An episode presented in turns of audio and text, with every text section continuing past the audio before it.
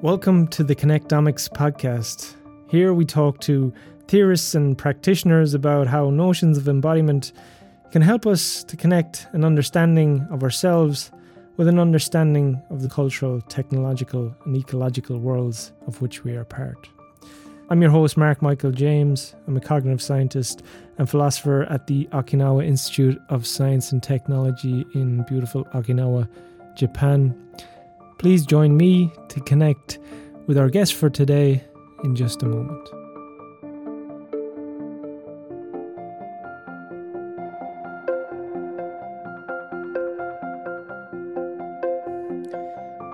Hello and welcome back to the podcast. It's been a while. We were taking a little break. Things got choppy. People got busy. And we decided that if we couldn't get podcasts out consistently, maybe we should just hang on again until we could. So in January twenty twenty-three, we're coming back with a consistent schedule of one podcast a month at least. Why then, you ask, are you announcing this on a podcast in December? Well, this was initially going to be part of that lineup for next year, but um, we thought maybe we could get a push and get it out in time for an event that we reference quite a bit in the podcast. And that event is happening this weekend, and I won't go into too much details. You'll hear about it in the podcast. But that event has been organized, um, curated, produced by, or in part by, my guest on the podcast, uh, Takashi Ikegami. Takashi is a professor of physics and artificial life in the University of Tokyo. And in the podcast, we get into all sorts of things. We talk about Takashi's background.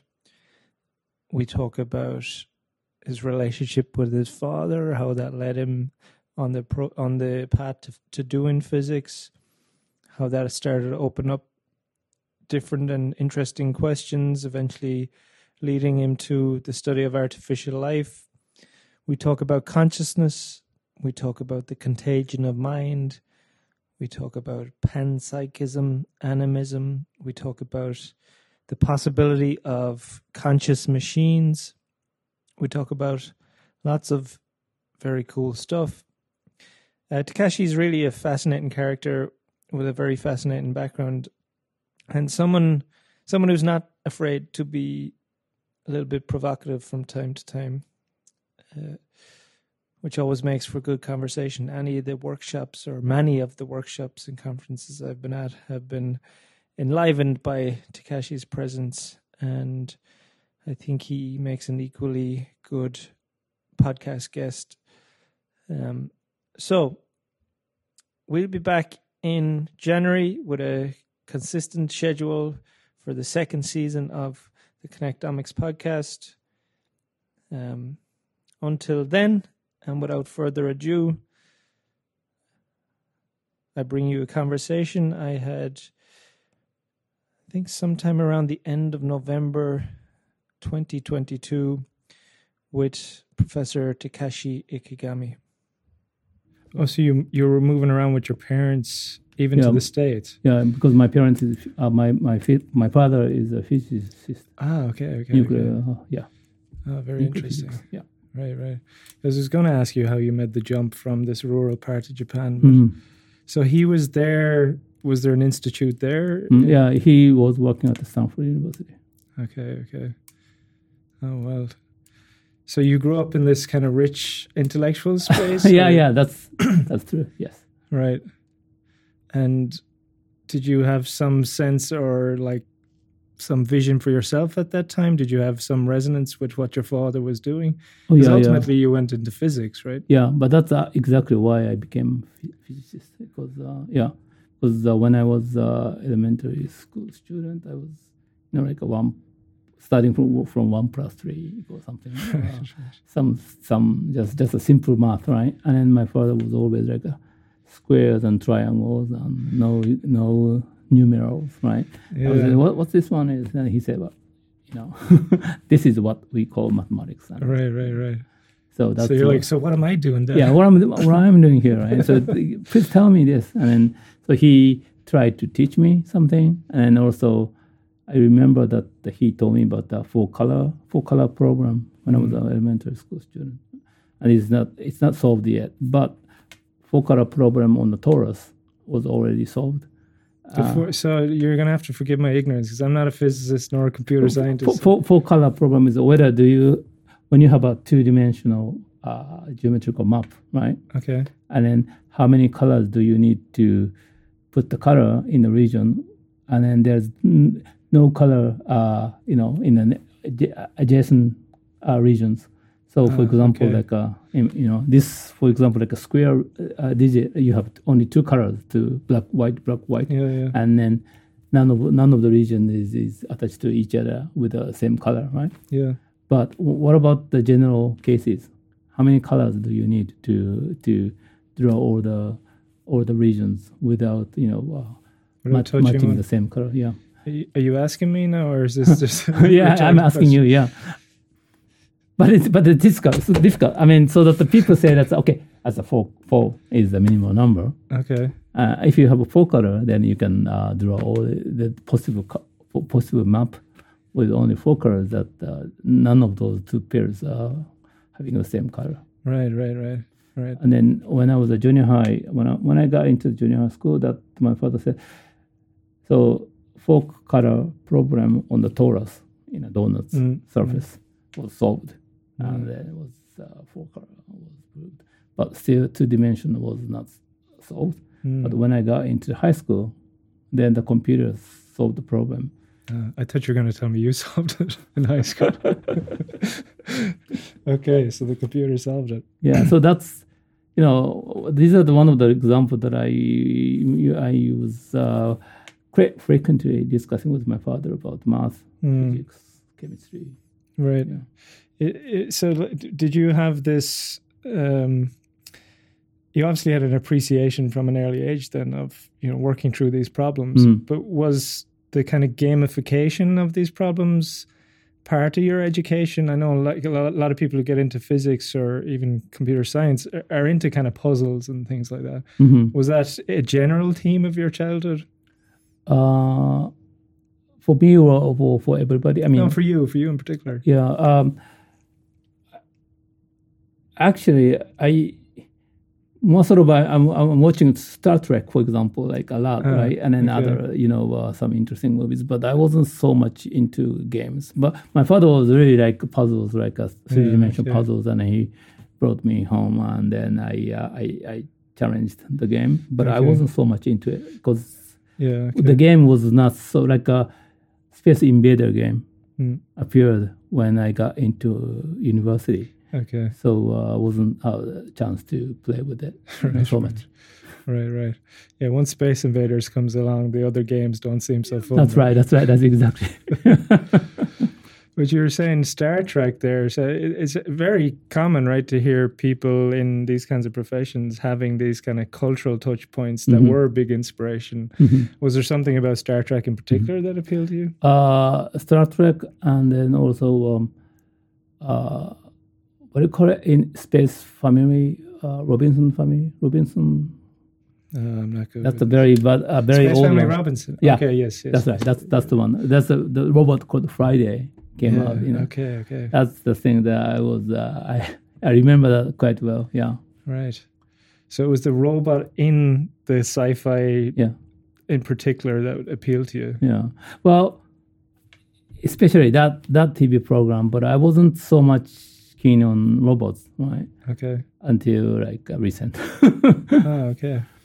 because it's, I was more interested in, you know, like, um, I was interested in programs and, um, you know, evolutionary systems and biosystems. Mm-hmm. But uh, to me, robot is something that never become alive, never become human. Mm-hmm. So it's very far from what I'm interested in. But um, mm-hmm. I'm still, still interested in, like, what what was there something in particular that you can t- that you could see in those types of programs or mm-hmm. something that captured your imagination? Mm-hmm. Mm-hmm. Was it the big ideas that they held, or was it the kind of futurology, or the, you know, looking towards the future and the possibilities that that uh, there there are, so uh, there's a series of T V programs from U K. Uh, there are like uh, I don't know whether you know, like um, uh, Thunderbirds. Mm-hmm. Or, um, yeah, yeah, Thunderbirds Ergo. Yeah, right? Thunderbirds Ergo. Yes, right.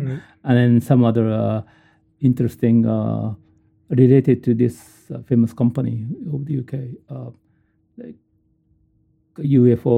You know this. It's this a, company? Yeah, U F O the, company? Yeah, no, no, no. The U F O is also made by from, from this company. Oh, okay. U F O, Thunderbirds, um, several different things, like a Stingray. Oh, okay, okay. Yeah, those are the things I watched on Sunday with my father. So right, right. That, I think it's, it's one of the, the reasons that I got, got into uh, science. Yeah. Sci-fi thing from T V program, not from the novel, so anything, yeah. Right, right.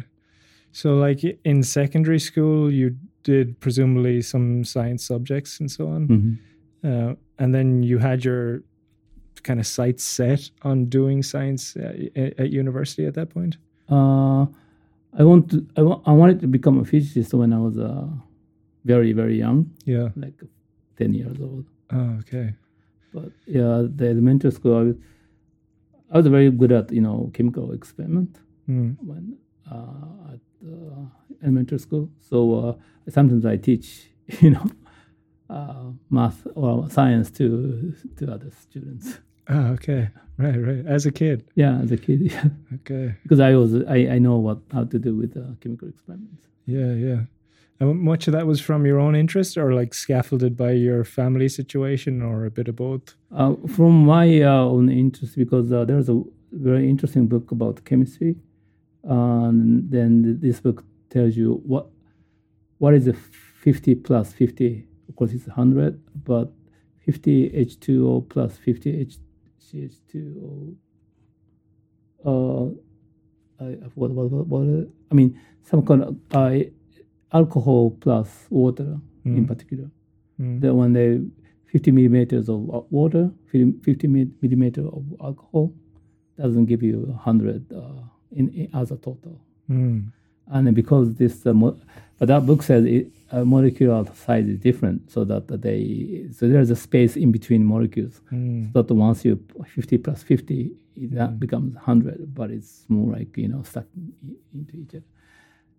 I was kind of interested in this because it's uh, oh, there's spaces in between, yeah, yeah, yeah. and yeah, and also uh, my big fan was uh, my hero was Einstein when I was a. Uh, ten years old. Right. I so it's I, I bought a pinup of Einstein on the wall. So that was my childhood. Yes. Yeah, nice, nice. So so when you do go to university, you start studying physics from the outset. Yeah. Uh, and did you have a particular interest at that time, or you were just trying to get your hands around this kind of big, vast subject?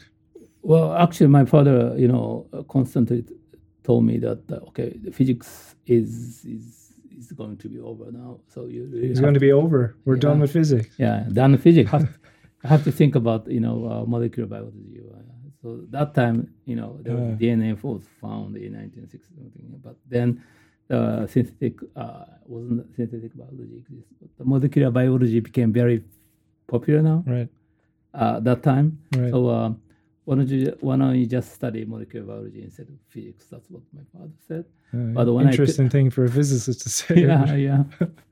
But then I, I took uh, courses in uh, molecular biology and yeah. then some other biology courses. But it didn't, you know, attract me at all. Okay. When I asked some of the questions, then the teacher said, well, nobody nobody knows what this is. And then, you know, the... if you are interested in this that kind of uh, basic questions, you have to go to physics. You know? Okay. Biology is different what you're interested in. So I finally decided to go to physics. Yeah, yeah. Nobody ever recommended philosophy. No, not that time. Yeah, actually, there was a uh, Wataru Hiromatsu was, uh, I think it's a, he's a, I don't know whether he's a phenomenologist or not, but I took his course when I got into the university. And his book was about... Um, what was his name? Wataru Hiromatsu. Oh, okay. Sorry, no, I don't know. Um, yeah, but the, because this Komoba campus, University of Tokyo is famous for uh, philosophy of time. Mm. Um, Shozo Omori is another philosopher that's okay. made that department very famous. And then his he, his book was about the uh, the the the very big principle of um, Uh, common subjective way of thinking the world or something. It was very strange to me. I mean, it's like a subjectivity I thought was, was isolated in, in each person, but mm. he says it's there is there is some, some common subjectivity that exists and emerges in the world. Okay, is he is he getting at something like a Jungian collective intelligence here, or is he talking about something more present, like we share in some sort of... No, no, I think it's a, it's a, the formal one, I think. Right. And then also he thinks he tried to understand the science from that from point of view, right? And mm. I got interested in this uh, way of his, his telling science and philosophy, how he tried to relate it to each other. Yeah, okay. So, so, so if I'm kind of interpreting this correctly, maybe your resistance to microbiology was that it wasn't asking big enough questions? And that actually the big questions are something that's always motivated you. Yeah, yeah. yeah. Yes, that's true. So, uh, yeah, actually in Japan, uh, there there is a common uh, uh, discussion between us that uh, there is a Steve Jobs and uh, Wozniak, mm. which one you like. And then almost all Japanese people like Wozniak, not okay. Steve Jobs. Right. So there's no Steve Jobs in Japan, right? It's always people like to be... Uh, Uh, technician, but not something like uh, ah, somebody see, like a, you know Steve Jobs. So right. you, you don't want the, the the the public recognition so much. You don't want the fame or the presentation or the performance even. Mm. You want to actually be the one doing the thing. Right, right, right. That's that's. I think it's the kind of atmosphere that I was. It's always, even now, right in Japan. I think. Uh, I mean, you have to be like, uh, what do you call it? Like a technical, te- uh, professional, te- techno uh, people. It's yeah. okay, but if you want to, you know, you know, try to propaganda or to try to perform something, yes, people think, okay, that's not science. And you know. He's a Steve Jobs. Yeah, right? yeah, yeah, yeah. yeah. It's very difficult to become Steve Jobs, and there's no Steve Jobs in Japan. That's the only the big. That's the, also the big problem in Japanese society right now, I think. Okay. So.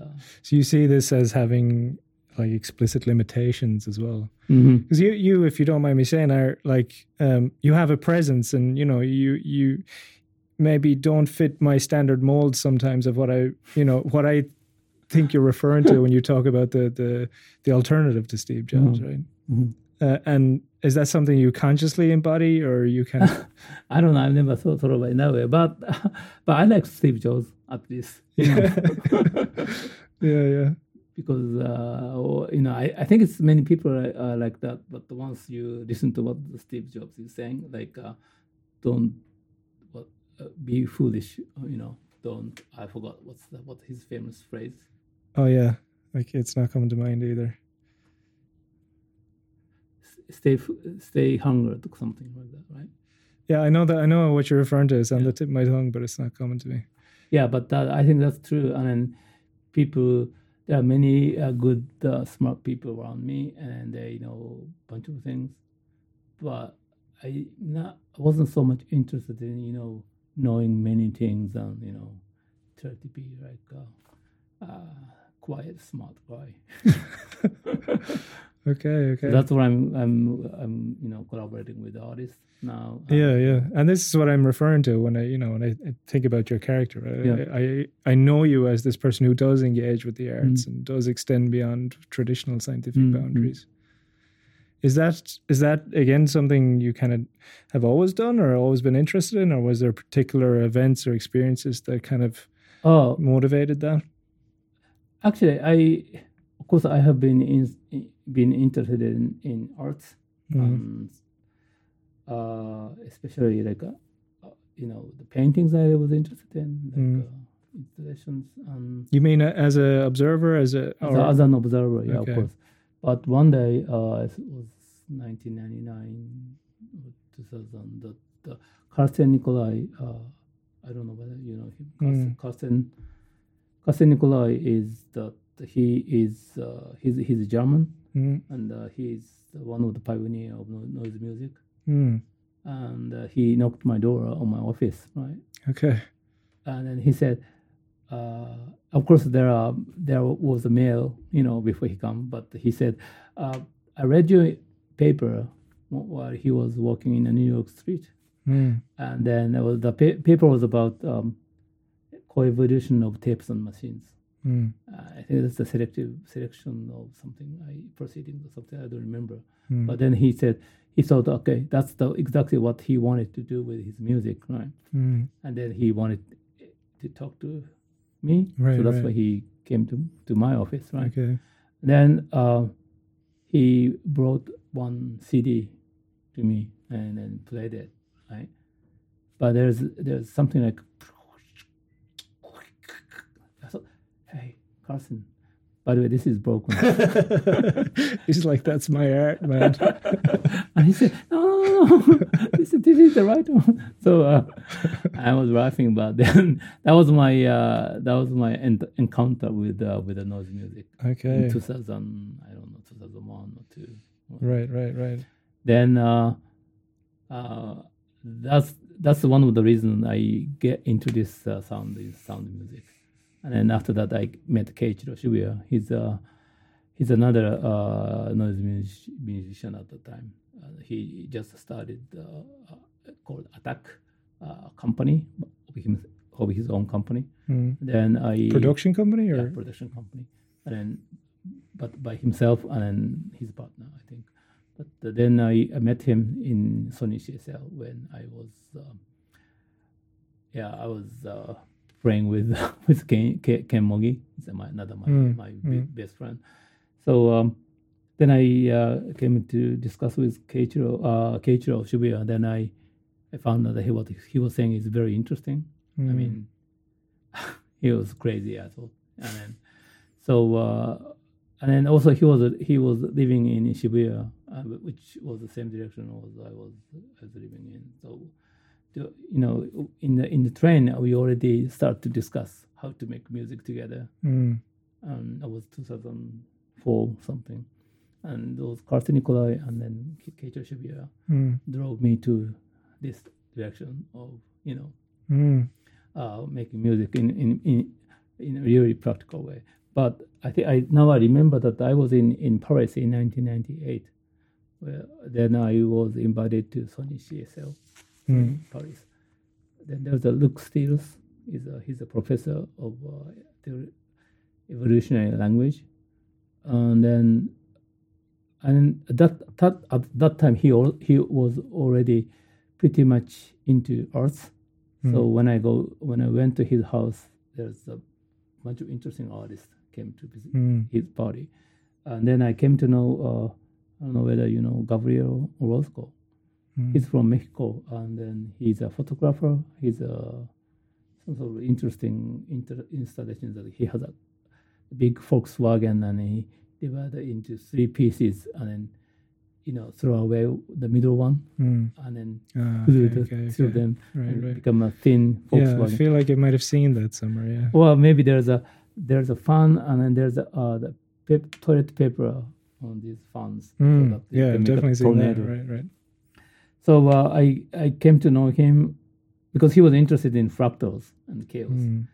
And then, so that, that was my professional. So I explained to him about the fractal, what is fractals, what's the concept of, uh, mm. you know, uh, fractal dimensions and chaos. And then we went to the uh, Somerset Street to buy uh, books on fractals. And oh, nice, nice. And that's where we came to know each other. And then He was in Paris for his first uh, exhibition in Paris, and then he was preparing his stuff. So uh, we went out to drink in, in you know, uh, to the Shite Island or across the Shite Island, and so that we became very good friends. Mm. Uh, actually, he's now in Tokyo, but uh, yeah, so that's also pretty much the, the all the experiences in Paris in nineteen ninety-eight. Mm. I came to know many art, artists, not only in Paris, but Brussels and London. And that was potentially uh, drove me to uh, the world awards, I think. Yeah, yeah. Yeah, that sounds like a good time you yeah. were having in Paris. Oh, yes. Yeah, that was a very good time in Paris. Yeah, yeah. Do you, like, how do you think about the relationship between, well, I have, I have loads of questions on that, but like right right now, how do you think about the relationship between art and science? Do you do you see it as necessary? Do you see it as a nice kind of add-on? Do you see it as generative? Uh-huh. Uh, that's a that's a deep and difficult. Uh, I mean, it's not difficult, but uh, it's a. I think it's very common on the basic questions, right? Mm. And then I I myself I have not I haven't thought that I have to do art, right? Because it's always coming from outside, right? Keiichiro wanted to, me to collaborate, mm-hmm. to do, make something, or um, some other people want me to do like a dance performance. What, what about dance performance? Right. So, uh, but I myself, you know, uh, I do complex system science, mm. artificial life. Mm. So I don't, I've never thought, you know, okay, next time I do arts. It's okay. Something that's quite different from me. Mm. And there are many people like, you know, bringing like... Uh, okay, this is a very nice pictures from deep neural network, so that's maybe I can put mm-hmm. it as an art piece, which is okay, but that's not my style. Mm-hmm. And also there are some, uh, there's very interesting phase plot, plot phase, phase plot of chaotic attractors, mm-hmm. so let's make it as an art piece. Mm-hmm. Fine, but uh, that's not my style. So it's, uh, when I do art installation, I I do have to have some big principle or, or what I want to do, right? Mm-hmm. Like machine consciousness is one thing. So how can do machine consciousness to to, to present my ideas? But uh, usually, you know, uh, science journals never accept, you know, if I write, okay, there's a machine consciousness, do this and this. And I, of course, the reviewer will say, okay, but how do you prove that there is a consciousness in this machine, right? And I, I can do this and this, but of course it's very difficult to convince reviewers, right? Mm-hmm. And then also I cannot convince myself. so um, yeah, I, think, I think we'll come back to this conversation at some point. But yeah, please go on. Yeah, so it's, it's my my uh, my standing point. Okay, for for us artwork, maybe it's possible. So why, why not just let people to experience, you know, communicating with with machine, mm-hmm. and then if you can detect some something different. That would be very nice. And then also I'm interested in what happens when if you make a useless machine and run for a few months mm. in the outside like mm. animal. Mm. And do you think a machine can become lifelike? So these are the questions, you know, behind artificial life also, right? So to me, it's uh, art and science is very much, uh, you know, uh, it's, it's a continuous uh, spectrum. Sure. Right, it's uh, borderless, but uh, yeah, but I have, but I, I came to know that it's very much uh, people are so much against me. Like uh, when I do art, and then many people don't like it because okay, so you're uh, you from become, inside the scientific institution, yeah, yeah, especially the, you know, you know that the physicists usually say, okay, that's not that's not physics. That's their usual, you know, mm. phrases. Okay, yes, okay, what, but what you're doing is not physics. Well, okay, that's not so. So it's, I'm, I'm getting, you know, uh, um, it's okay. Uh, I, I do understand why they say that, but um, uh, the, on, on the other hand, I don't care whether that's physics or not, because, uh, mm.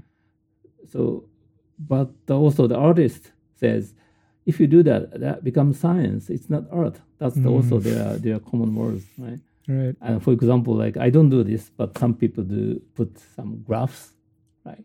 And then x-axis is like time, and the y-axis is like something, and then mm. temporal evolution is like this. And artists never like this, of course. Yeah, and say, yeah. Hey, it's science.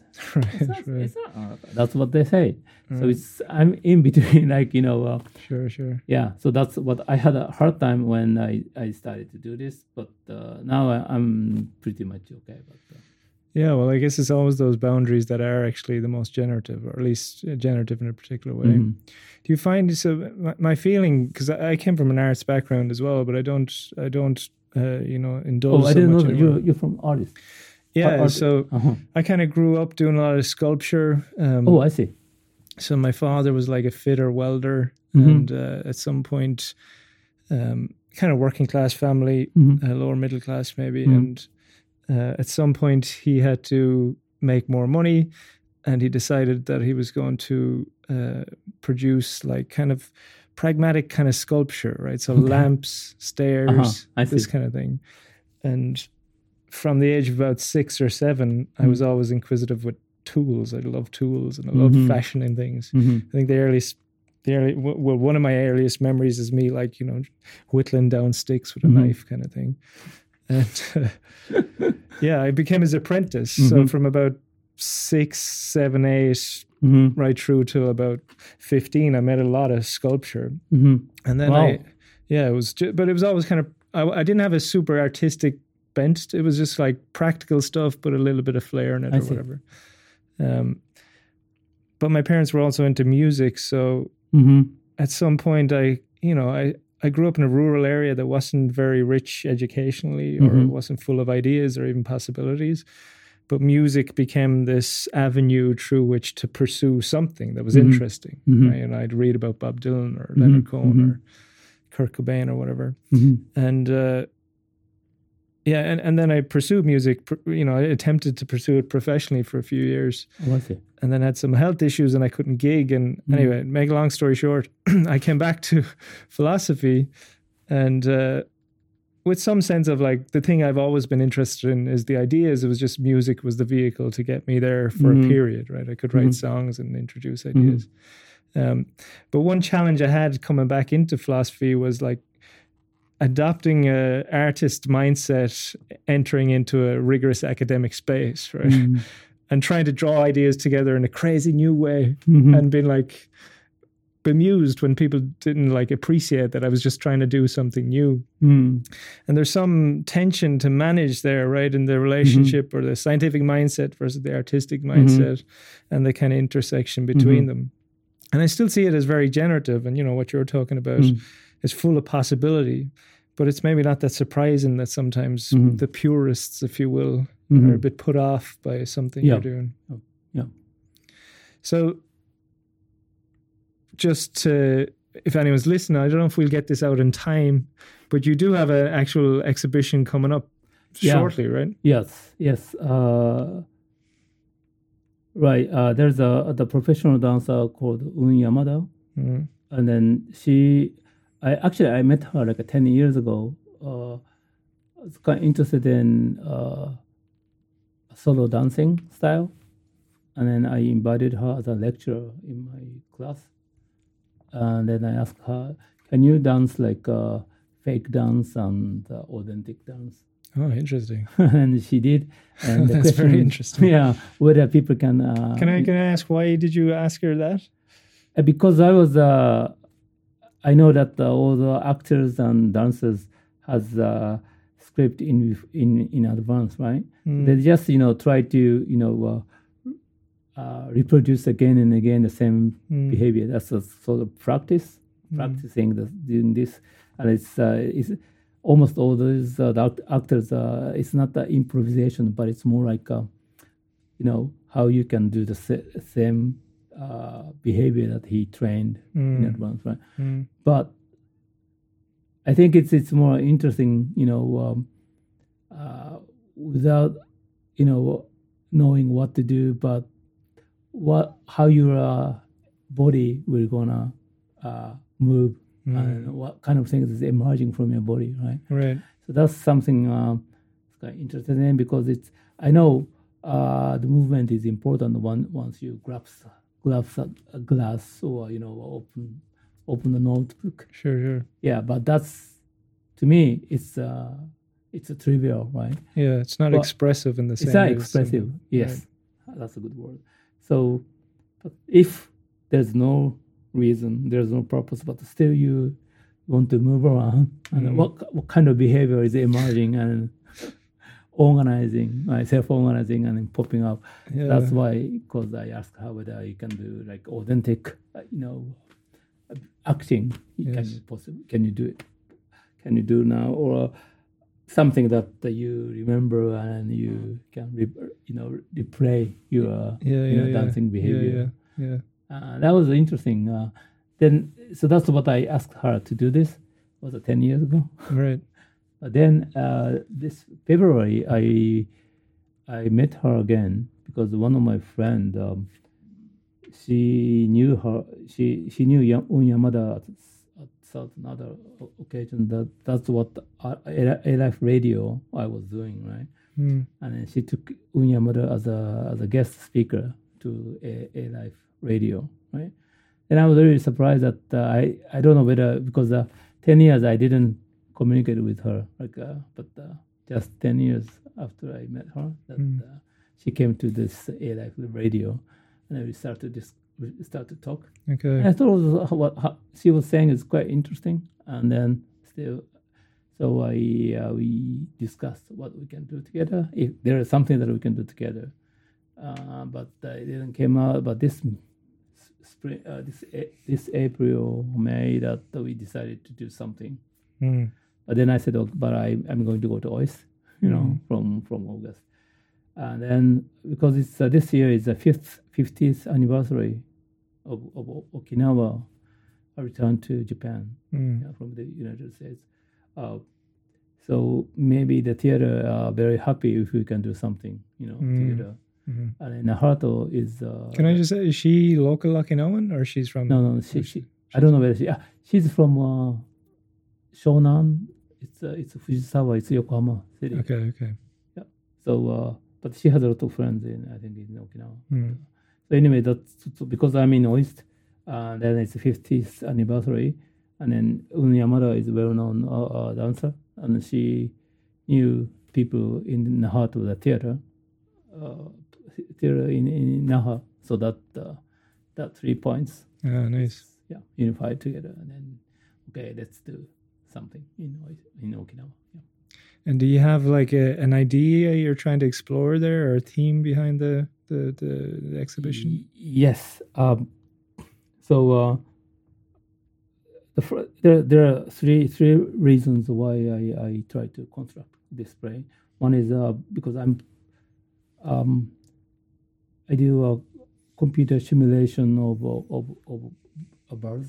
Flocking behavior, like mm. swarms, right. like boys' behavior. Like, it's quite interesting that uh, it's smaller numbers of the boys make a flock, but once it becomes like ten thousand or twenty thousand and one million, right?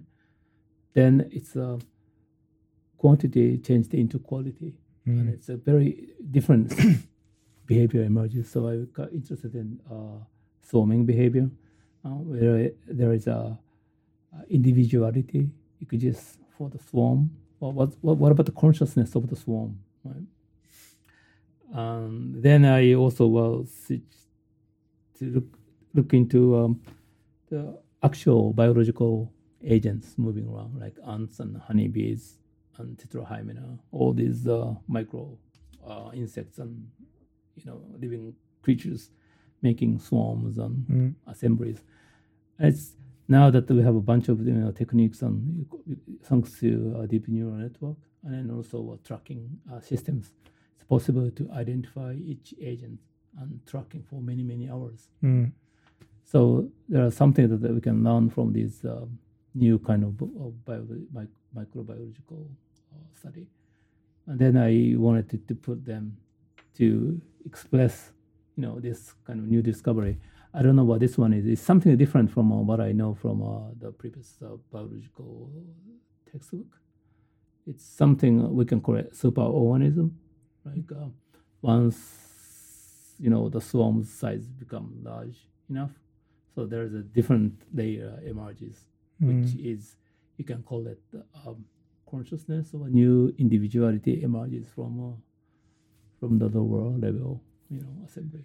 Right, right. Okay, we'll get into the consciousness bit in a minute, but I think, so you're talking about this in the context of the dance, so you're you're going to use the dance in somehow, in some sense, to illustrate some of this dynamic. Mm-hmm. Is that the idea? Yeah, well, if it's consciousness, again, that consciousness is difficult to detect, mm-hmm. right, by, by something, and it's difficult to measure it. But uh, if dancers can dance with this swarm or robot, maybe dancers can understand or try to be more sympathetic with uh, with with uh, with drones, swarms. Oh, interesting. So that that I wanted to know whether dancers can dance with swarms or not. Yeah. Okay. Interesting. So you, you've you've the sense that dancers have this the kinds of sensitivities that allow them mm-hmm. to like gear into this larger order. Right. Right. And become a, a participant of some yes. sort. Yes. Right. Yeah. Then then that's the first first. Uh, stage. And second stage is that I'm also working with this uh, G P T three. Mm. It's a la- large, large language, language model. Right. And then I, when I used it, I was very surprised because it's it's already passing t- Turing test. Yeah. So there are, the responses are very sens- very much reasonable and sensible. Right. Uh, sometimes much more than my graduate students. So sometimes I, much more than me, I think, have to acknowledge. That's a better answer, yes. So I, I tried to use it to let him to to get into the competition between me and Un-san. So starting with me and you, me and Un-san. Oh, so the G P T three is going to be part of this as well? Yeah. Okay. And well, whether we can see him as a, a conscious agent or not. Mm-hmm. So that, you know, more and more we talk to each other, more and more we feel like... okay, here's uh, his individuality that exists. Yeah, that's even the program is invisible, but still we can feel something in this conversation. That's something that I wanted to show. Yeah, okay. Second stage, and then also I use G P T three to make uh, lyrics for my Android. I don't, yeah. I don't bring Android this time, but the Android can sing. Mm. And then this uh, lyrics is something that I created from G P T three. This is the Android Alter. Yeah, Alter. Okay. Yeah. So uh, I was kind of interested in, you know, I, I know that uh, this potential of G P T three can generate very interesting, you know, poetry and mm. lyrics. So also for this conversation, you know, I um, I think that he can, you know, generate something interesting. You know, mm. it's a very much like improvisational, but I think it's. I don't know how it's going, going to be like, but uh, I'm expecting that he's going to be a very interesting. Yeah, sounds fantastic. Yeah. So by the time people hear this, it probably will be over. And I'm wondering if you're intending on recording it or anything. So is there some way you could point people? Because when this comes out, the recording will probably mm-hmm. be available. Mm-hmm. Yeah, yeah. Well, I mean, I, I give it to you, Mark. So, uh, okay. Yeah. Maybe okay. that that would be nice that you can... Uh, yeah, we'll add it to the show yeah, notes or whatever. Yeah, don't you think so? Yeah, that'd be awesome. Yeah, yeah, yeah. yeah definitely. Yes, this, then uh, the third stage is... because I'm also interested in metaverse. Yes. So the uh, the metaverse is something... Um, I really got shocked when I uh, I, I wear a head mount, head mount display and then walk in the street. Mm. I, I haven't w- yet... participated in the metaverse. No, no, no. Just conceptually. I there was a, there's a second shock because the first one is when I sit in my, in front of my Mac or uh, the P C computer, then I simulated the chaos and then saw strange attractors. I thought, oh my god, what this one is, right? It's simple, simple equations can generate something. It's very mm. complex, which I don't, I can't understand, right? Then that's why I get into uh, chaotic uh, chaos theory and the- theory and then complex system sciences. But again, this metaverse thing, when I wear it, oh my god, there's a different landscape in front of me. Yeah, changes the game a little. Yeah, yeah, yeah, yeah. So uh, why not using this one? I, I think this is this is something kind of new, new science that's in front of me. It's not just a, you know uh, V R technique, but it's metaverse is something that it changes you, the way that you think. Changes your experience, right? Yeah, it changes the social landscape, changes our ways of being together. Yeah, yeah. Yeah, definitely. It changes so, our relationship to space. Right, right. I think it's, all philosophers should totally. you know, experience this. Uh, yeah, yeah. And then, so that's why I, uh, and then also quite interesting, I made a, a virtual bridge. Virtual bridge is like, it's from uh, uh, Shusaku Arakawa is another artist. That he is making a ser- series of uh, reverse destiny. House, reverse destiny, uh, I don't know, apartment, reverse destiny, land, land Reverse site. destiny, I don't know. Reverse that? destiny means that the, uh, reversing the destiny means you never die. Yeah. So he says, if you play around in this landscape, then you never die. If you live in this apartment, you never die. Right? So if you cross the bridge, you never die. Now we're getting into the real stuff. So what do what do we mean here? Like, w- what do we mean by never die? What do we mean by cross the bridge? What, oh. it, it, are we assuming that? So a lot of things surface right as soon as you say something like that. Actually, maybe we can step back a little bit and, and yeah. say, yeah, I was gonna I was gonna say f- f- for something like that to be realizable mm-hmm. or realized, we have to have a particular. We would have to have a particular type of consciousness, right? Mm-hmm. That is kind of substrate independent yeah. and capable yeah. of crossing the bridge. Yeah. So I'm wondering if we can start there with like your understanding of consciousness and maybe mm-hmm. build back to something like this. Mm-hmm. Maybe I'll write it down, reverse destiny. Let's make it make our way back here. So, well, but but anyway, so I, I mean, I think that Shusaku Arakawa's interpretation is that uh, uh, consciousness is not in. in the brain, the brain in the vacuum, right? Brain is always full of information from outside, a bunch of sensors, right? And it's connected with the whole whole world. You know, in the rest of the world is also the part of the constituent of conscious state. Hmm. So the consciousness is not localized, but it's more like a leak, leaky, into, you know, diffused into the environment. Hmm. So I think that's, this way, I think you can change the conscious state by changing the inter- environmental structures and things. And if you bridge, the, you know, if you go this bridge, this bridge is not like a simple bridge. It's like a, a bunch of houses and rooms, and you have to go through, you know, this room, and then go to like a big hall, and then you go to downfall to, and then climbing up like one hundred meters, and then like like this is kind of crazy bridge. And that's uh, gives you like a different way of using your embodiment. And the different usa- usage of your embodiment changes the way that you generate your conscious state. Mm. And then there's a way that you can, um, uh, I don't know, update your consciousness and then, you know, can maintain your your conscious state. Mm. Um, so, uh, so that's what I, I thought was interesting that I've been discussing with Shusaku Arakawa like a few years because he died uh, two thousand, I don't know. twenty twelve, mm. But then I, um, I thought, then why not? You know, uh, this is this missing piece, the last uh, reverse destiny bridge. It was planned to build in in France, uh, southern part of France, France, but uh, it, it didn't come out. So I made it in in, in metaverse. Oh, cool! It's one hundred thirty meters. Uh, so the when Unsan wear this mask, and then she was. Uh, crossing the bridge, you know, virtually, right? But it's interesting is that once you wear the uh, head-mount display and then walk through, uh, there was a corridor in in my campus that she was walking. Oh, okay. And it's a different feeling, you know. It's not just, you know, uh, sitting in your chair and then wearing a Sure, sure, sure. Yeah. Once you're walking through and your body knows that you are moving, right? Yeah. And then, you know, along with your body movement, that the, the, the, the vision that you see is also moving, right? Right. So it's uh, it's quite a different feeling, and sure. also you look the his her behavior from outside. That's very nice, very interesting. She was like, yeah. and it gives very uh, different constraint to to uh, to your behavior, right? Right. And it's, so it changes the way that her dancing style. I thought it was very fascinating, and then dancers are always, you know, elaborating to. to produce new uh, new motion style. Mm. But uh, wearing, you know, mask, you know, naturally gives you a different... Uh, oh, I like mm-hmm. it, yeah, yeah.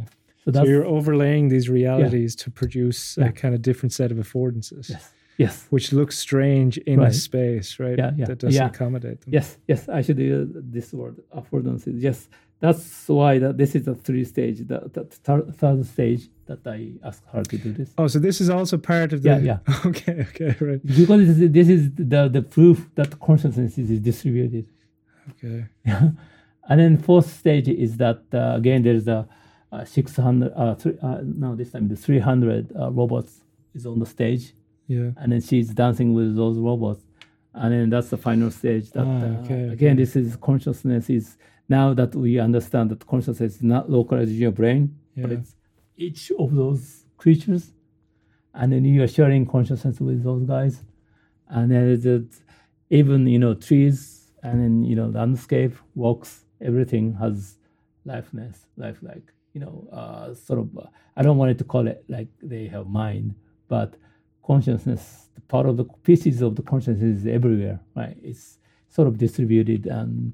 That's what I think it's a normal or uh, shamanism in Okinawa. The idea is that people think that every everything in the world has sort of, uh, I, I don't know whether I call it soul or mind or spirit. Yeah, it's kind of an animistic view, right? It's yeah, it's a, uh, yeah, you can call, yeah, that's an animistic view. But I think um, what affordance theory tells us is that everything is in, in environment. What you can learn from them, right? And then, of course, the life itself is, is in the environment, so that you can you can install you can get installed your mind from the environment. When you see rain is falling, when the wind blows, that also causes you to have mind. That's my uh, my yeah. kind of hunch. So um, yeah. Do you, so um, I know a lot of philosophers would kind of like question you rather robustly here. I'm generally kind of sympathetic to uh, a view that comes from Whitehead that, um, and the way I phrase it, to kind of minimize some of the uh, mm-hmm. what people project on it is, I think about it like what we call experience um, is at least continuous with something in the basic constituents of of matter, right? Mm-hmm. Um, and that. Position holds a kind of relational view of consciousness too, mm. and it suggests that when I'm interacting with something in the world, I'm perceiving. Um, I'm not just uh, say rep- representing that thing mm-hmm. that I'm perceiving, mm-hmm. but I'm actually in contact with it. Mm-hmm. So you know, I'm in contact with you through my vision. Mm-hmm. I'm in contact with this table through my vision. Mm-hmm. I'm in contact with this chair, and so on. Um, and that mediation of experience mm-hmm. is a is a is a is a, a, a kind of a mediated by contact. Mm-hmm. But there's some people would say resist the jump to then saying.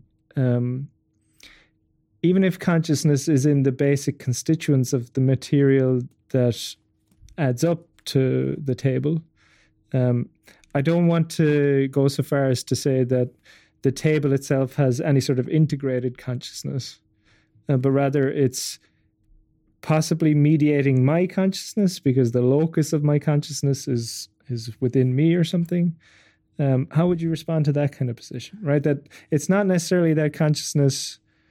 is distributed to the extent that you were describing previously, but that it's um, we're we're contacting the world around us, mm-hmm. which mediates our mm-hmm. consciousness. Well, I have to be careful to answer those questions, but the first thing that I remember is that uh, Richard Feynman is is also my, I mean, everybody's hero, or right, his, right. Right? And he says uh, when I when I draw equations on, on blackboard, the blackboard can think. Mm. And then what I'm doing is just, you know, uh, what he tells me and I write down, right? And then then, then there's the interviewer that says, okay, I see. So using the blackboard that you can get some good ideas by writing it, right? He said, no, I don't think this blackboard thinks. Do, don't you understand? That's what he said. All right. I'm very much sympathetic with that. Okay. So when I'm, you know, facing with uh, whiteboard, yeah, he thinks. I mean, it's, well, people think it's just metaphor, but it's, I don't think it's not just metaphor, right? And then that's one example. Maybe we can come back to this. But the second example is that um, Do you know like a sapir wolf? Yes. Hypothesis? Yeah. yeah. Uh, people, linguists, my linguist friends said that was already denied, but um, my experience of uh, programming. I mean, physicists back in uh, nineteen eighties and nineteen nineties, people are programming with Fortran. Right? And then Fortran is good for, okay, here's the equation that you have to simulate, right? How you precisely, you know, put into the computer program. And then the people are using Fortran, right? Right. But when I studied uh, artificial life, uh, there's no equations in advance. Mm-hmm. Uh, what we need is to try to generate new phenomena, right? Then... okay, I need uh, the variables should be uh, multiplied and increasing during the process, right? Mm-hmm. And also there's some other things that like um, uh, different types of mutations coming, and then functions and variables should be taken equal, all these kind of things. And Fortran was not good for this kind of programming. Mm-hmm. So I had to run down sheet programming by myself. And I thought, interesting, like, uh, okay, I can use malloc, I can use different, different, you know, uh, Uh, variables and structures, and that uh, we can uh, mix together, right? Mm-hmm. There's no like a, this here's the equation and here's the variable, but variables and equations, uh, functions and variable variables are more like uh, equally taken. Right? Mm. Then also, then I recently I switched to Python because um, because of this uh, PyTorch uh, deep neural network that uh, Python is the main language that we're using. Um, When I'm using Python, then there's another, uh, we have to learn libraries and functions. It's already there, right? How we can combine them together to make a, uh, a system work. And one, even if the same, I mean, the physics always requires that even if you use Fortran or C plus plus or Python, that the equation is the truth. So that how you can precisely simulate those equations in your uh, computer. But uh, I think in case of artificial life, if you use Fortran, this is the model that you can think of from this Fortran. But if you use C plus plus, here's a model that you can think of, even with the same mm-hmm. phenomenon, but the model can be different. And with Python, then there's another mo- model is coming up. Mm. So these, are, so the, there's no such things like, uh, you know, target mm. equations, right? But there's a different model that can come up. It depends on what kind of language that you use. That's the sapir-whorf hypothesis of computer program mm. to me. Yeah, no, no, I see what you're saying. Yeah, this is interesting, right? So, like, even if we go back to the earliest tools... Um, yes, yes, that's the same thing. Yeah. Right, like they open effective spaces or spaces of consciousness. Yes. And is that the kind of thing you're getting at? Yeah. Ah, okay. It's very much the same thing, yes. And then I can extend this one to tools and then language, computer programs, everything that once you change it, then your your consciousness changes. But the consciousness is something like that. It's always depending on what kind of tools that you use. Okay. So there, there might be a locus of consciousness insofar as I'm the one experiencing this thing. Mm-hmm. But the consciousness itself is mediated in such mm-hmm. a way that you mm-hmm. have to think about it as yep. so distributed. Yeah. Okay. So that's why uh, I think uh, I'm very interested in, um, um, you know, using uh, uh, these uh, the language things, and then these, they have um, epistemic, epistemic structures in the syntax. Mm. So once you learn language, then you can learn the uh, epistemic epistemological structures behind the language, so that you can you can uh, you can wear it. Mm. Right? So that's that's. Also, the you know Roomba is uh, uh, Brooks. Uh, Rodney Brooks, robot, right? right, right. Roomba's uh, hypothesis. I mean, the paper with uh, Roomba is, I think, it's uh, intelligence without rep- representation. Right? Mm. And uh, Roomba doesn't have the list of bar- garages, right? And he reversed it. Once the Roomba can absorb something, that's the garbage, right? Mm. You don't have to have the list in in, in advance, right? Mm. The environment tells you what is something that you have to throw it away, right? Mm. And the machines, uh, you know, the the morph, uh, shape of, of the absorbing point, right, tells you which becomes garbage and which is not. So I think that's the morphological computation, what we can call, um, is something that you cannot write down, but the once you the system moves, then the list is organized From. Yeah, it's a kind of co-construction, right? Yeah. So the rumba has an umwelt that it creates yes. in its relationship. Yes, umwelt, yes. So that's, I think those things that I, I think it has the same, something in common, that the environmental bottomless, you know, uh, structures and patterns exist in the environment, tells you what to do.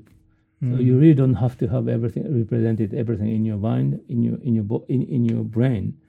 But once you're connecting with the, with the environment, then it, it's installed in your system, in your in your body. Right. That's the, that's the idea. So that's what I think is consciousness. And the theater play is, is to, you know, integrating all these ideas and how those consciousness can be treated in different ways. Sure, sure.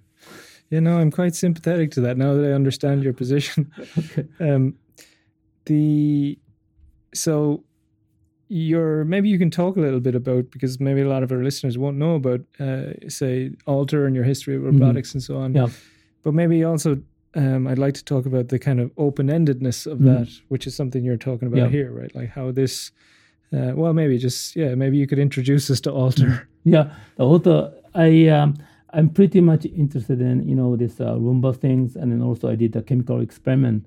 How this dro- I made a droplet, which with uh, an oleic anhydride with uh, water. The pH is greater than eleven or something. So then you can create some something like a, a small droplet. So the chemical reaction is not in in a bulk space, but it's a localized. You know, hmm. like a zero point one micrometer or something, then it can st- start to move around, because it's uh, autonomy is my uh, my business, and then I played I played around with uh, the game of life, hmm. and then game of life is the glider is moving around, but it's very fragile that you bit flip then it gone right. right. But the drop- droplet is stay there and it's it's moving around and it's interesting. I started that, but. Um, uh, I met Hiroshi Ishiguro that he made an android by himself. Yeah, yeah, yeah. Uh, of himself, right? Right, right. I thought it was crazy, but he said, he recommended that, okay, okay, this uh, little droplet is okay, but I think you should uh, make, you know, more attractive something.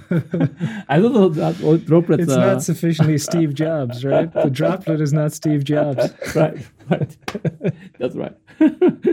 So he said, you know, why don't you just, you know, use Android, and then it should be more attractive. So uh, so I uh, collaborated with him, and then we made uh, Alter three, uh, Alter one, that's the Android. Human face, but it's the body is like a mechanical body. Yeah. And uh, he cannot move around, but he has a forty-three degrees of freedom, so to move around yeah. this way.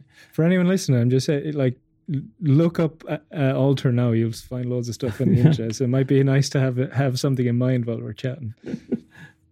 So um, uh, the first one, I, I put everything I have been studying, like a, a chaos, high-dimensional chaos, you know, uh, spiky neural network, and autonomous sensory network, all these things I integrated into this order, and okay, let's become life.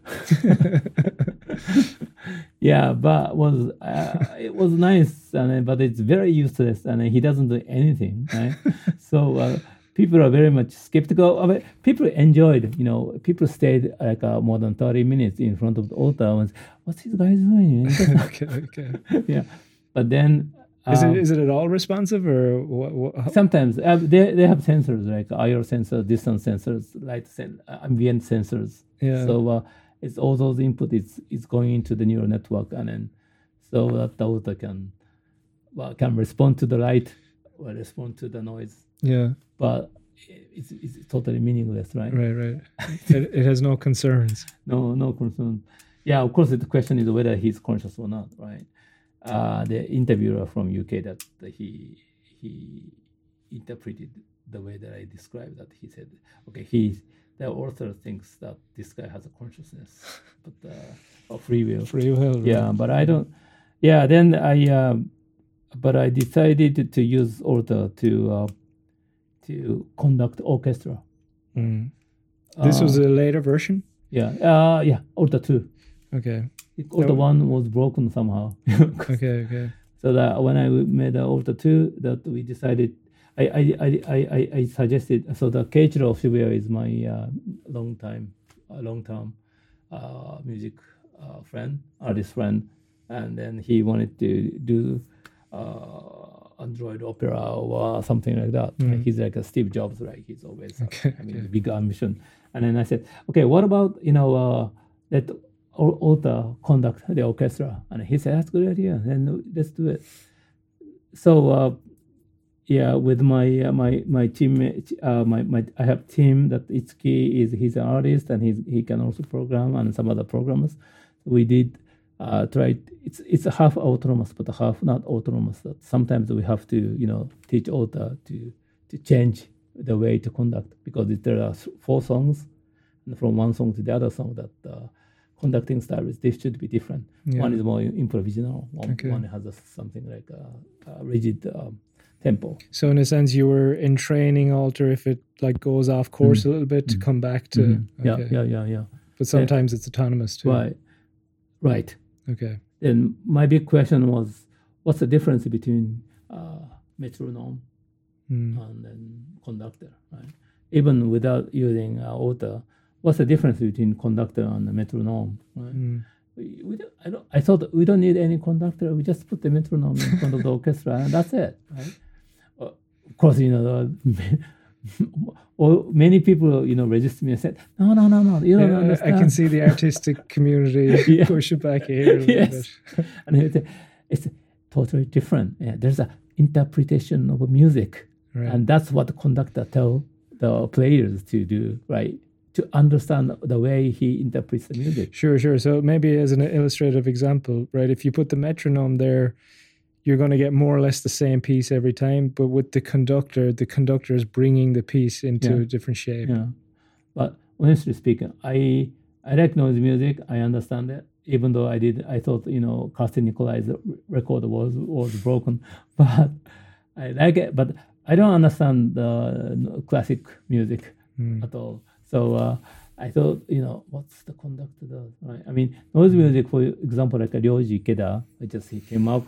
To the stage and then just push the button and then gone. so uh, I, I like that kind of style. So, but then uh, the first uh, rehearsal was was awful, and then players never look up Alter, and they just played. Right. Because they were resistant to them emotionally or something. So they don't understand why you have to look up the Android again. But then you know uh, more and more we have the rehearsal, yeah. and then they.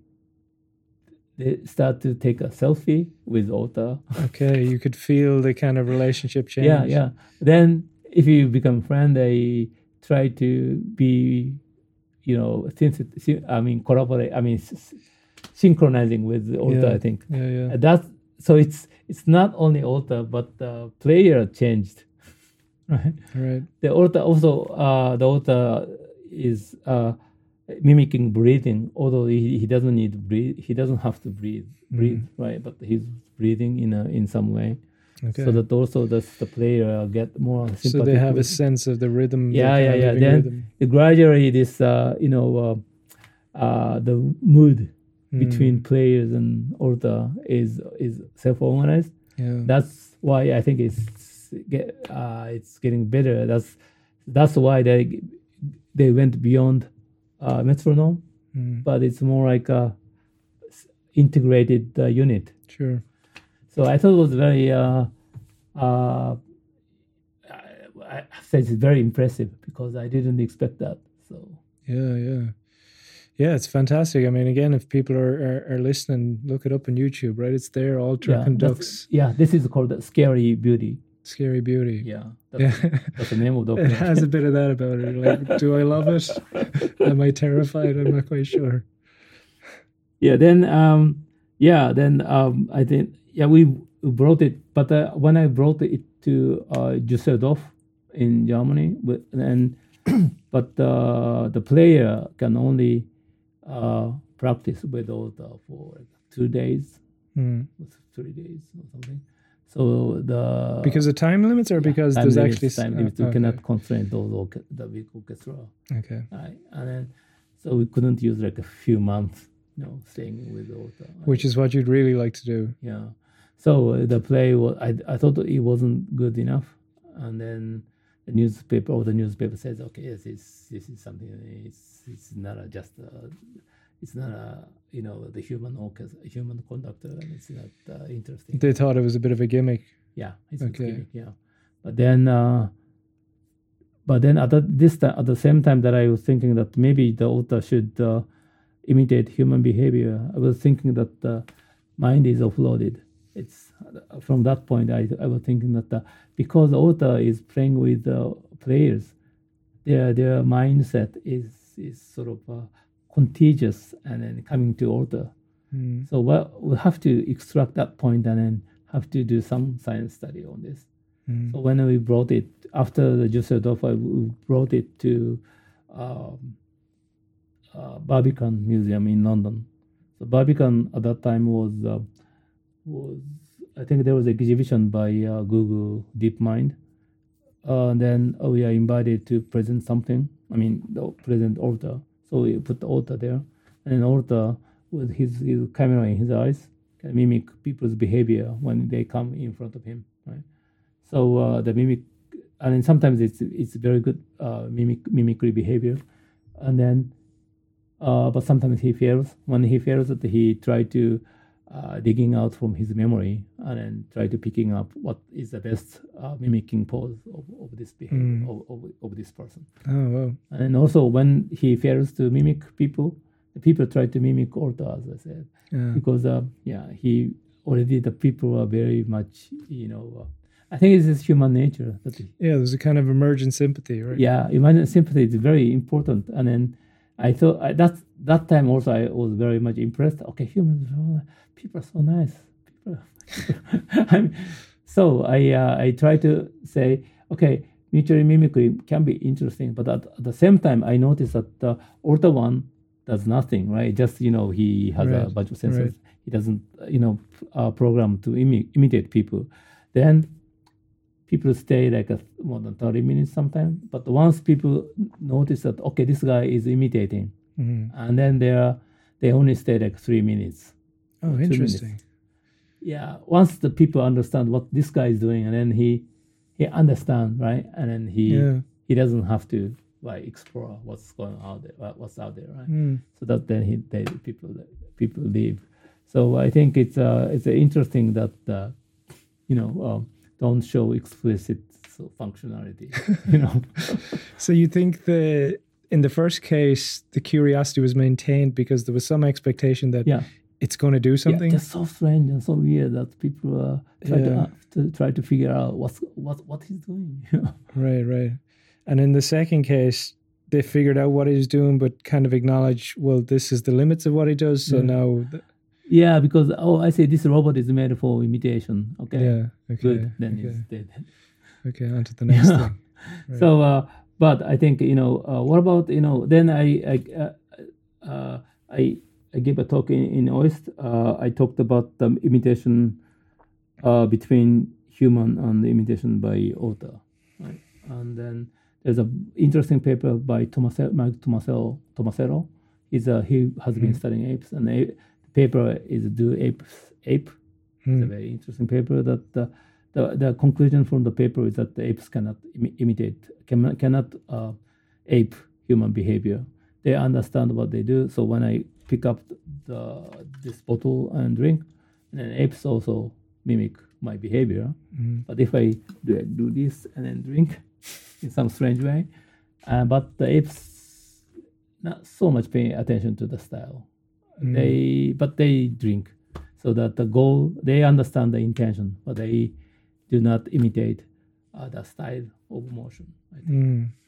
Uh, but interestingly, that but I think human so is, is this is a problem for something like a or a challenge at least for for a robot, right? Like the ape has some sense of the goal intention without passing through all the steps that the human went through. Mm. But the robot might be more, in, if they, if it's programmed to to, to mimic, right? Mm. It might be more inclined to follow the steps. Yeah, yeah. Actually, what that's what I think it's what happened to Ota. The Ota is just mimicking style is okay, but mm. they never understand the intention, right? Yeah. So it's it's a, it's a, the other side, the other the opposite of, of ape apes, right? Right. So Ota is is imitating like goes up. Hands goes up this way and go this way. Sure, sure. But they don't understand why why I have to do this. Right. So uh, Right, if you were stretching to yawn, yeah. They don't have a clue, right? They're just copying you anyway. Yeah, yeah, You've yeah. been annoying. yes, yes. So yeah. How big of a challenge is this for robotics and for A-Life in general? Like trying to... Imitate? No, not not the imitation, but the intention, the kind of deeper understanding. Uh, that's what I have to uh, know, but... Uh, I'm this not, is Alter four, right? Yeah, the Alter four, yeah. But also there... Uh, I don't know whether the robots can, can finally find out uh, how you can understand the intention of others. Is I think it's a big. You a think big it's project. too too yeah. big a project? Yeah, but no, but I think you know people have been challenging this uh, this project because it's for for the robotists. I think it's uh, uh, one of the things that they really have to do, right? Right. Yeah, but but, but uh, can I can I add one thing? Sure, sure. Because it's when the apes uh, brought about. By human uh, caretaker, mm. then apes can also mimic style of motion. Mm. So, who is bringing about uh, apes is is a very important factor. Then I thought, okay, the, the girls, I mean, human baby brought about by uh, wolves, and then the wolf's mind. Right? Mm. So, mind can be installed from outside, not born with mind. Mm. That's what I thought. So that when Also, human babies can mimic human mother's face, facial behavior, facial pattern. Right? That's it's gradually the mind is imitating, uh, mm. copying from mother or t- caretaker to, to baby. So the Alter should be trained with uh, with a human trainer. Uh, actually, when I did the imitation game with uh, Alter two and Alter three, and also human human versus Alter three, and it's always the Alter three. When they are playing with with the human imitation game, then they their behavior gets much uh, rich, richer, and mm. interesting. So because it's uh, it's more something is different when playing around with uh, with a human or playing with uh, author. Sure, author. sure, sure, sure. I think it's it's different. So that's I. Uh, the, so the next stage is of course you know how to understand the intention. Mm. What is how people can understand the intention of the others. So that's what we have to do, yeah. Yeah, this seems like a valuable thing even for like practical matters like, um, you know, A I-assisted car technology and mm-hmm. so on where, I mean, if you have people on the street and they're walking but they don't seem to be doing mm-hmm. anything strange, but, you know, what is the intention of these people? Are they going to cross the road? Are they gonna... Yeah, yeah. I think it's it's possible in some very trivial way, but uh, yes, I mean... Understanding intention is also understanding the motivation, and then how the motivation can be installed in Android is a very uh, important question yeah. because we don't know how to do it. I think it's nobody in the world still don't know how to install motivation or wants. Right, right. In Concerns, desires, actual yeah, desires. desires. Very, that's one of the characteristics of, of a human being, of course, in a living systems, but the robots yeah. doesn't. Do we need to be able to generate something like affect, like just felt sense emotion? Yeah, that's the same thing, and it's difficult. I mean, yeah, it seems I, to me like that's even more primary than having wants and desires, right? We can, we can think about which one is primary. The affect. Uh-huh. I think you can program a want and a desire such that the thing acts as if it has a desire, mm. but the felt sense of wanting is different, and I think. There's very basic affective dimensions mm-hmm. like orientation towards mm-hmm. the world, right? Something someone like Matthew Radcliffe yeah. might call existential feelings. And then you have layers of moods and emotions, and eventually true, you have, true. you know, more specific yeah. desires. Right? I desire that thing. Yeah.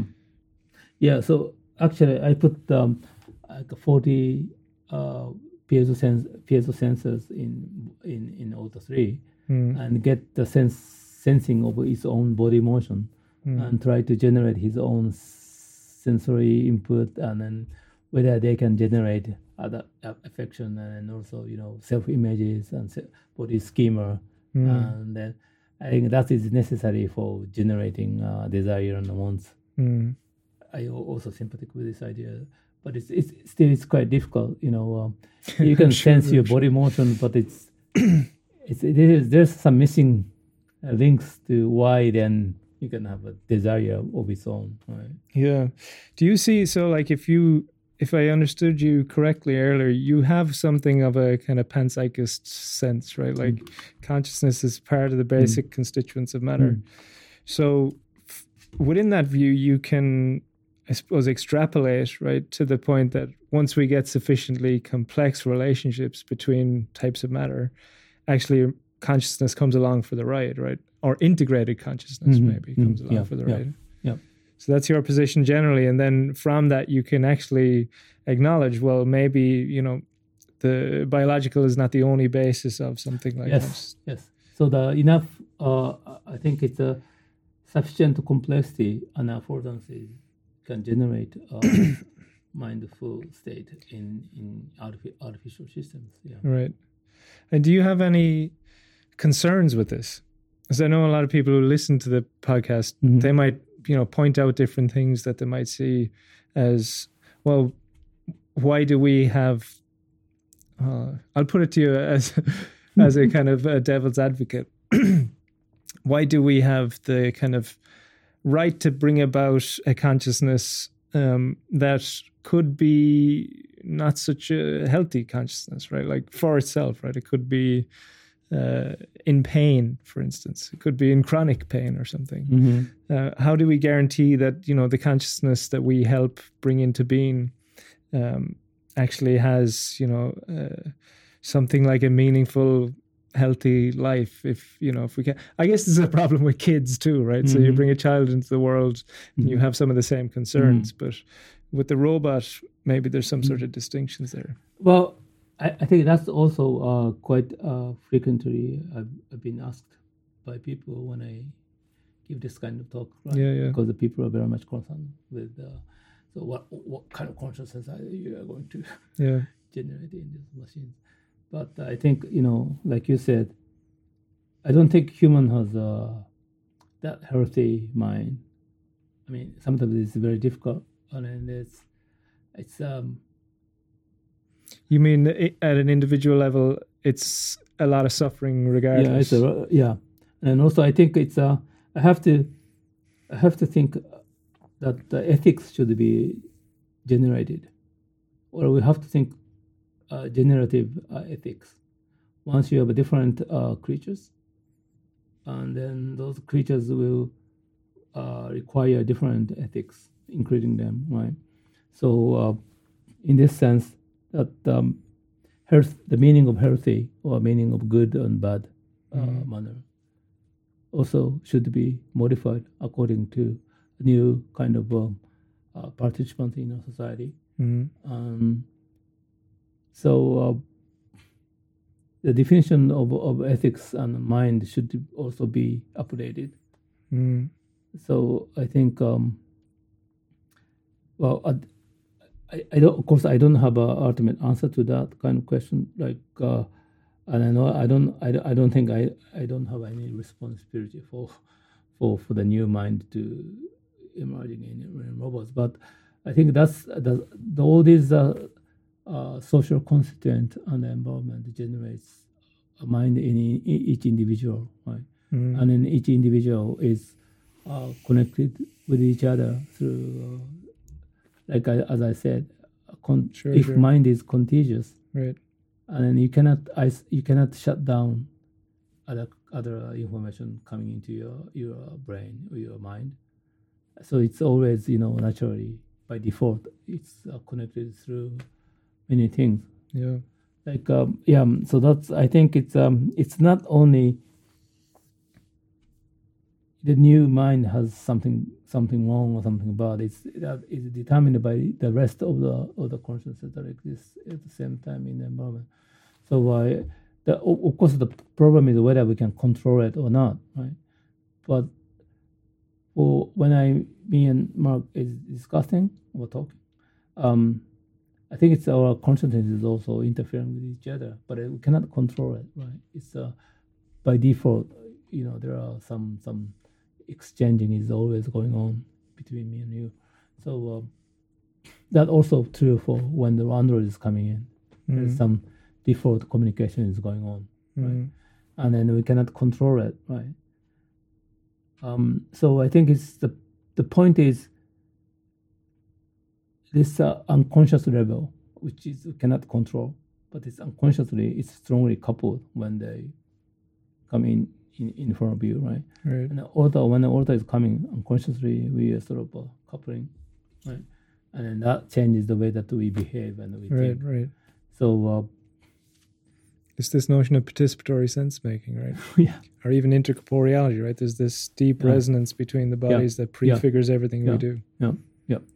Yeah. So, um, yeah. So, so that I cannot answer to your question, but uh, that's the way that I, we, I think when I generate mind in robots, and then when the robot is coming into our society, and then how the definition of bad and good and ethics should be updated. Yeah, I can see that. Yeah, I mean, we have to kind of revise everything, right, in, yeah. in parallel with the, these kinds of advances yeah. because they... I mean, they, people, when they talk about ethics, when the A I is coming, that people try to protect and preserve the ethics we have now mm. and don't want it to change it. But I think the ethics should be different when different, uh, you know, participants are coming in our society, I think. Yeah, for sure, for sure. I'm sure there is somebody somewhere. I mean, there are people doing robot ethics and so on, but mm-hmm. I'm not that familiar with it, to mm-hmm. be honest, to make mm-hmm. any sort of intelligible commentary. Yeah, but Mark, one of the things that I, I think is, is uh, the definition of in, definition of intelligence or definition of living system is that uh, they want to be, they want to break free. You know, they want to be, mm. they want to escape from. They being, want autonomy. It's not yeah. just that they are entitled to it or something, or that they have the capacity, but they actually want it. Yeah, they, they yeah, yeah, they want to be not to be owned by something. Mm. When you open the cage, they run out, right? Mm. On the way to, to go somewhere, and then you know, uh, uh, like uh, the the uh, what uh, the Garden of Eden. Mm. Adam and Eve, right? Even if it's, it's paradise, they have to escape, right?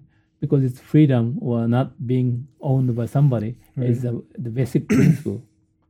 I think that's a very uh, also it's a it's a basis of, of ethics. I think the right to uh, to preserve your uh, uh, right to escape, uh, to have y- your own freedom is. Um, uh, I think that's the that's the basic uh, ethics that we have to uh, keep. But see, it's that that's a challenging one for a lot of people when they think about robots, because at the moment the discourse is, well, the A I and the robots mm-hmm. are still under our control, um, and maybe that's a good thing because these systems are so powerful that we don't want to let them run off or something.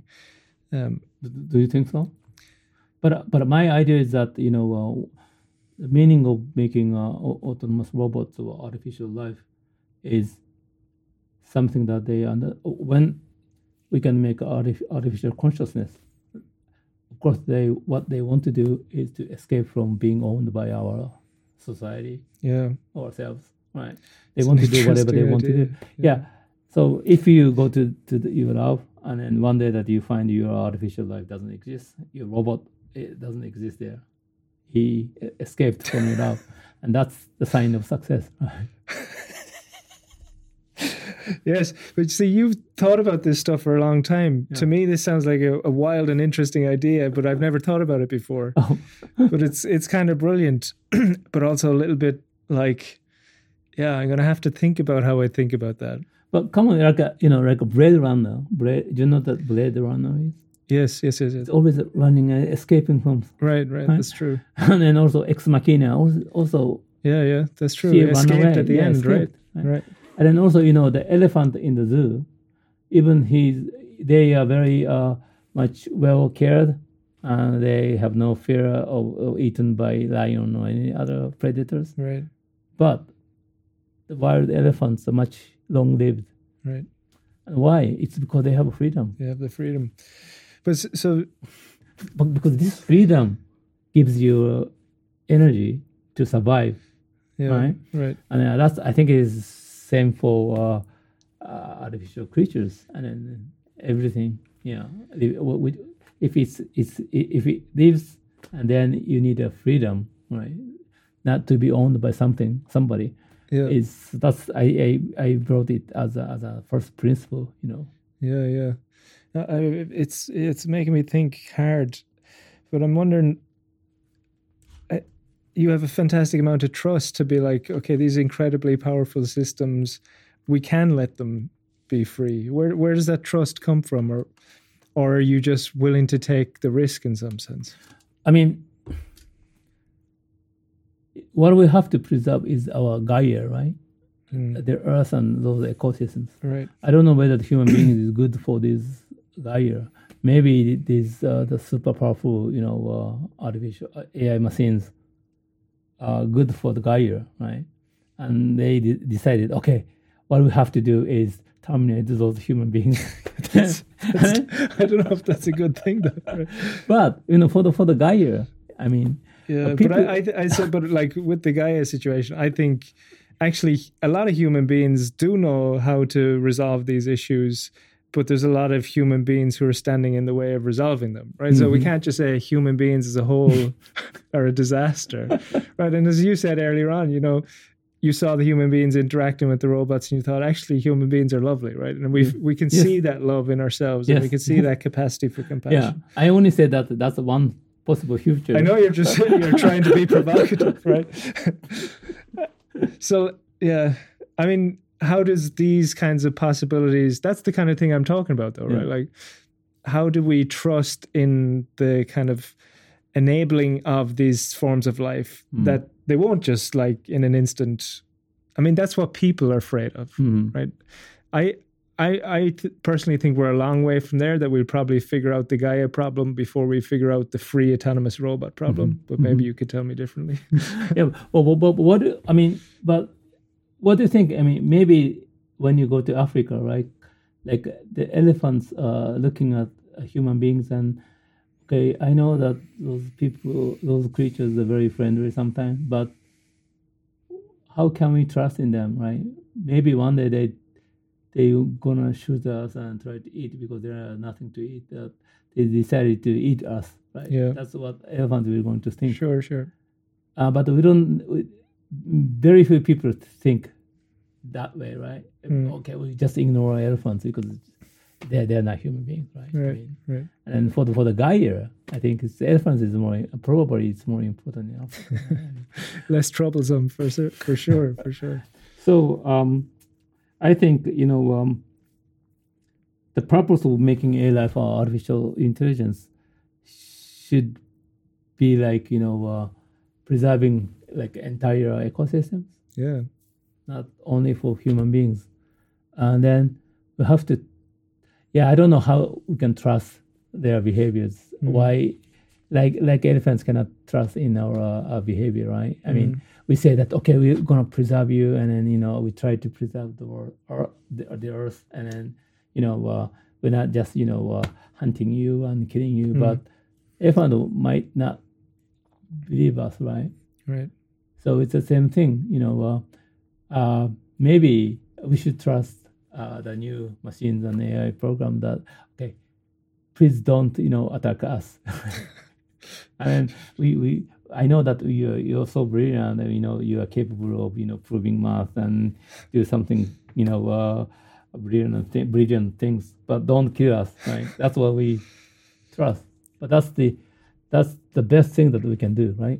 Trust is the best thing that we can do, right? And then we have to trust if we make machines. And then how we can provide that those evidences that how we can trust them is I don't know. I don't know. I cannot answer to that. But uh, I feel like, first of all, we have to make those machines yeah. and see how it how it works. Yeah, yeah. Give them a limited freedom. To... But do you think it's a, do you think uh, freedom is such a dangerous factor? I think if we have adequate priors in these robots that attune them in a very basic way mm-hmm. to shared concerns. Let's not say our concerns, right? But the fact that we might have mutual care for ourselves in the larger larger ecosystems. Mm-hmm. If we can establish those priors um, and then explore that trusting relationship, that's mm-hmm. probably a healthy way to do it.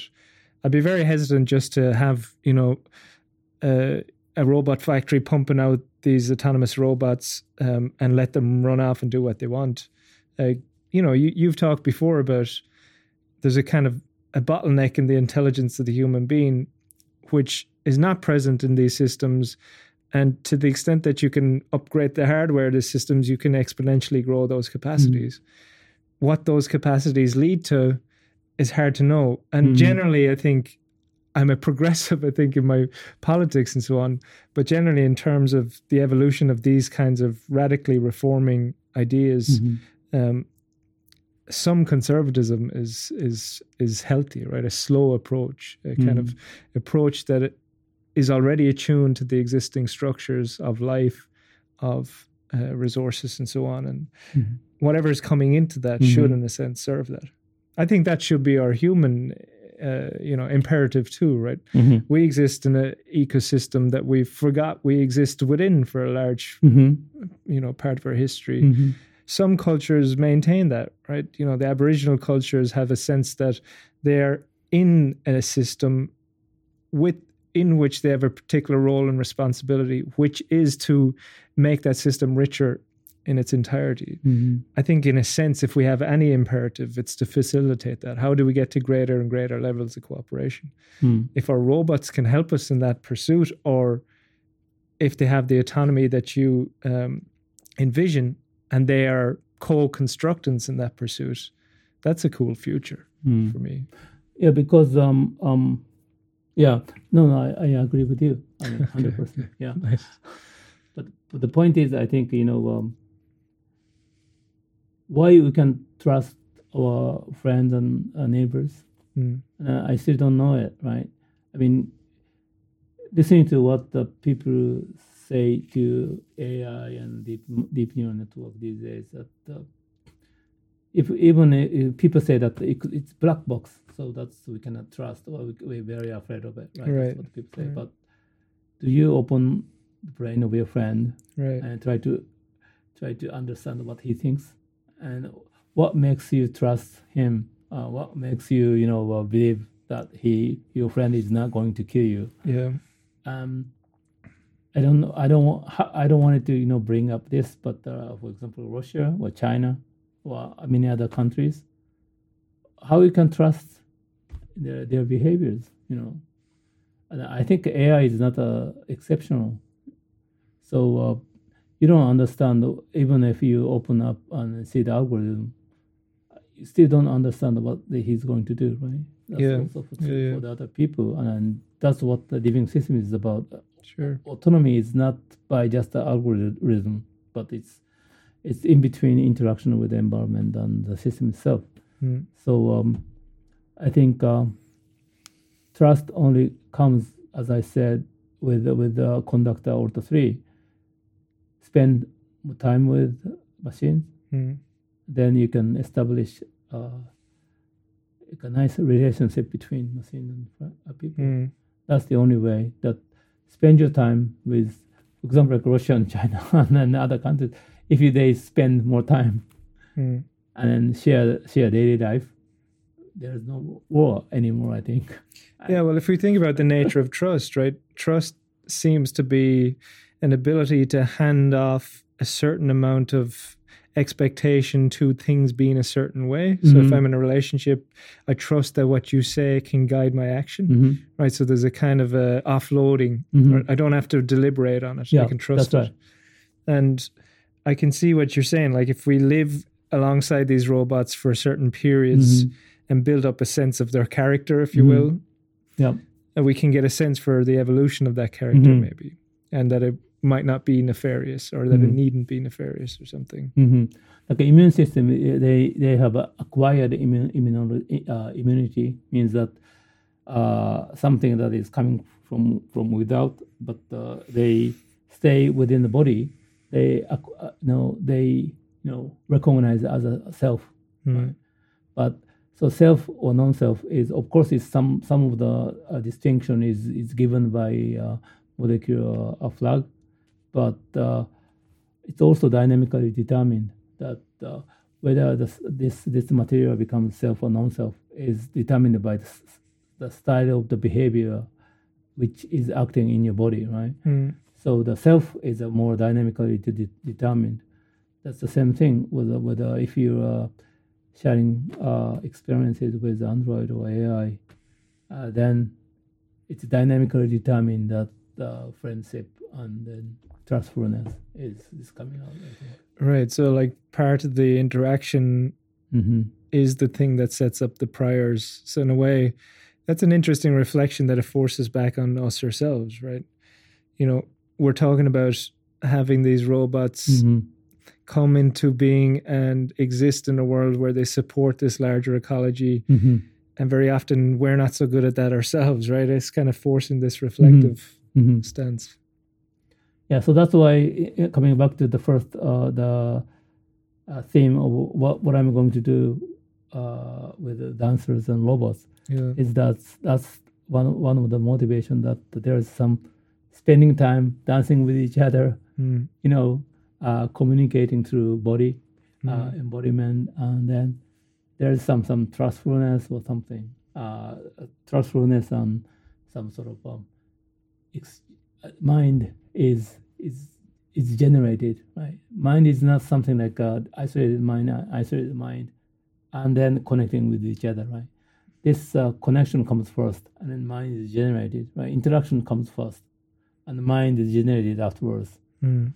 Like like interaction matters, right? Sure, sure. So. Uh, Once you are dancing with uh, drones, one, dan- you know, communicating with G P T three or um, living in, in the metaverse, that all those, those you know uh, uh, events or the the performances is is a sign of how you can uh, spend your time with uh, different types of creatures. Mm. And that's where that you can find a new new side of consciousness, a new side of more mind. And then new trustfulness will be established, achieved, I think. Mm, mm. Yeah, fascinating. I mean, Takashi, I think we could talk for days. Oh, yeah. We've so been here for a while, I think, at this stage. So maybe we'll think about wrapping it up. Yep. um, do you have anywhere, I mean, maybe you don't want to be reached, but if you do want to be reached, where is it at? Do you have a Twitter? Do you have an email? Or if you'd like to share it at all? Uh But Twitter, Twitter is fine, yeah. Yeah. So, what's your Twitter? What's your uh, handle? Do you remember your? Yeah, handle? Yeah. It's A L L T V L. A L L T V L. Yeah, it's okay. A artificial life larger than biological life. Oh, A L L T B L. L. Okay. Artif- artificial life larger, larger than, than biological life. life. Okay. yes, yes, that's my idea. Yeah. We got there in the end. Yeah, there's so much we didn't talk about. I think I had a list, and I didn't. We didn't touch on any of it. Yeah. So maybe we'll get back to it again sometime. Okay. Thank you so much, Mark. Thanks, Takashi. This is a, such a long and complex conversation. Yeah, it was good fun. I hope I hope the listeners enjoy it too. Okay, thank you very much. Thank you.